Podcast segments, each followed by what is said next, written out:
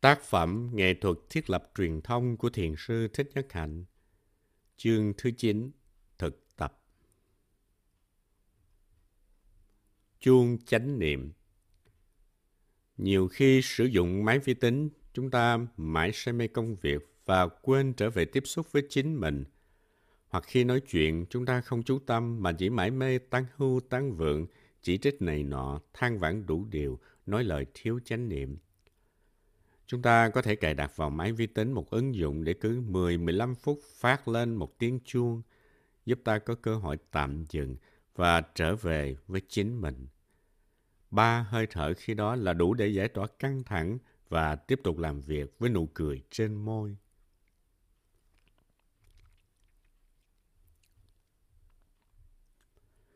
Uống trà trong chánh niệm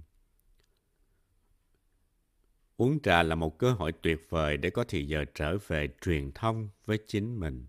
Khi tôi uống trà, tôi chỉ uống trà. Tôi không phải suy nghĩ gì.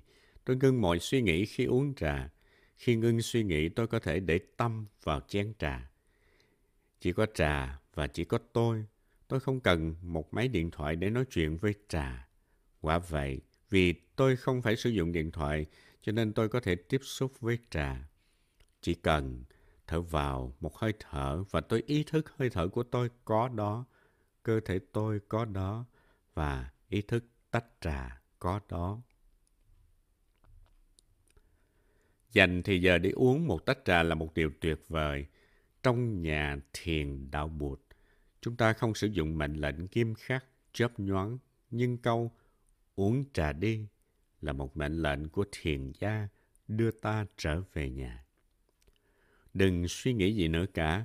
Ngồi yên đó, thân và tâm hợp nhất. Về với bây giờ và ở đây. Bạn đang có thật. Bạn không phải là một mông ma. Bạn có đó. Bạn biết rõ việc đang xảy ra. Việc đang xảy ra là bạn đang có một tách trà trong lòng bàn tay.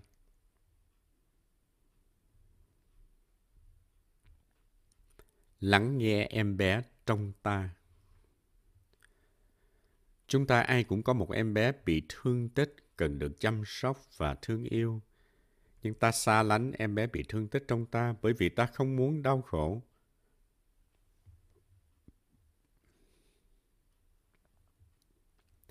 Vậy thì, đã lắng nghe những người khác với tâm thương yêu, ta còn phải lắng nghe em bé bị thương tích trong ta nữa. Em bé cần sự chú ý của ta. Hãy tìm dịp mà trở về với em, ôm ấp em bé thương tích hãy nói với em những lời yêu thương. Em thương, ta đã bỏ em một mình. Ta đã xa rời em lâu lắm. Ta xin lỗi. Bây giờ ta trở về để săn sóc, để trở về với em. Ta biết rằng em đã đau khổ biết chừng nào, nhưng mà ta đã bỏ quên em. Nhưng bây giờ ta đã học cách chăm sóc em. Ta đã về đây với em. Nếu được thì bạn hãy khóc với em bé bị thương tích trong bạn.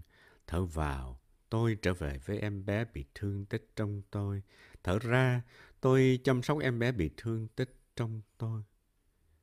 Khi đi dạo, bạn hãy nắm tay em bé cùng đi. Hãy nói chuyện với em bé trong bạn nhiều lần trong ngày để có thể chữa trị em. Em bé trong bạn đã mang thương tích quá lâu. Bạn phải bắt đầu thực tập chăm sóc em ngay bây giờ. Mỗi ngày hãy trở về với em bé trong bạn, lắng nghe em 5 hay 10 phút và nhờ đó mà em bé sẽ được chữa lành. Em bé thương tích trong ta không phải chỉ là ta. Em bé ấy có thể mang trong mình nhiều thế hệ tổ tiên. Cha mẹ, ông bà ta đã từng đau khổ nhưng không biết chăm sóc em bé thương tích trong mình và đã truyền trao em bé thương tích ấy cho ta. Cho nên khi ta ôm ấp em bé thương tích trong ta là ta cũng ôm ấp tất cả các em bé thương tích của những thế hệ đã qua. Sự thực tập không chỉ đem lợi lạc đến cho ta, mà còn giải phóng cho biết bao thế hệ tổ tiên và con cháu. Sự thực tập ấy sẽ chấm dứt vòng luân hồi.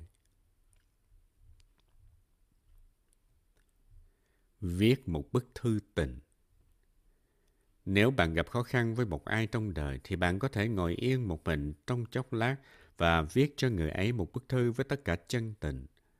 Bạn có thể viết bức thư cho một người mà bạn gặp hàng ngày, hay một người mà đã lâu lắm bạn không gặp, hay cả cho một người đã quá vãng.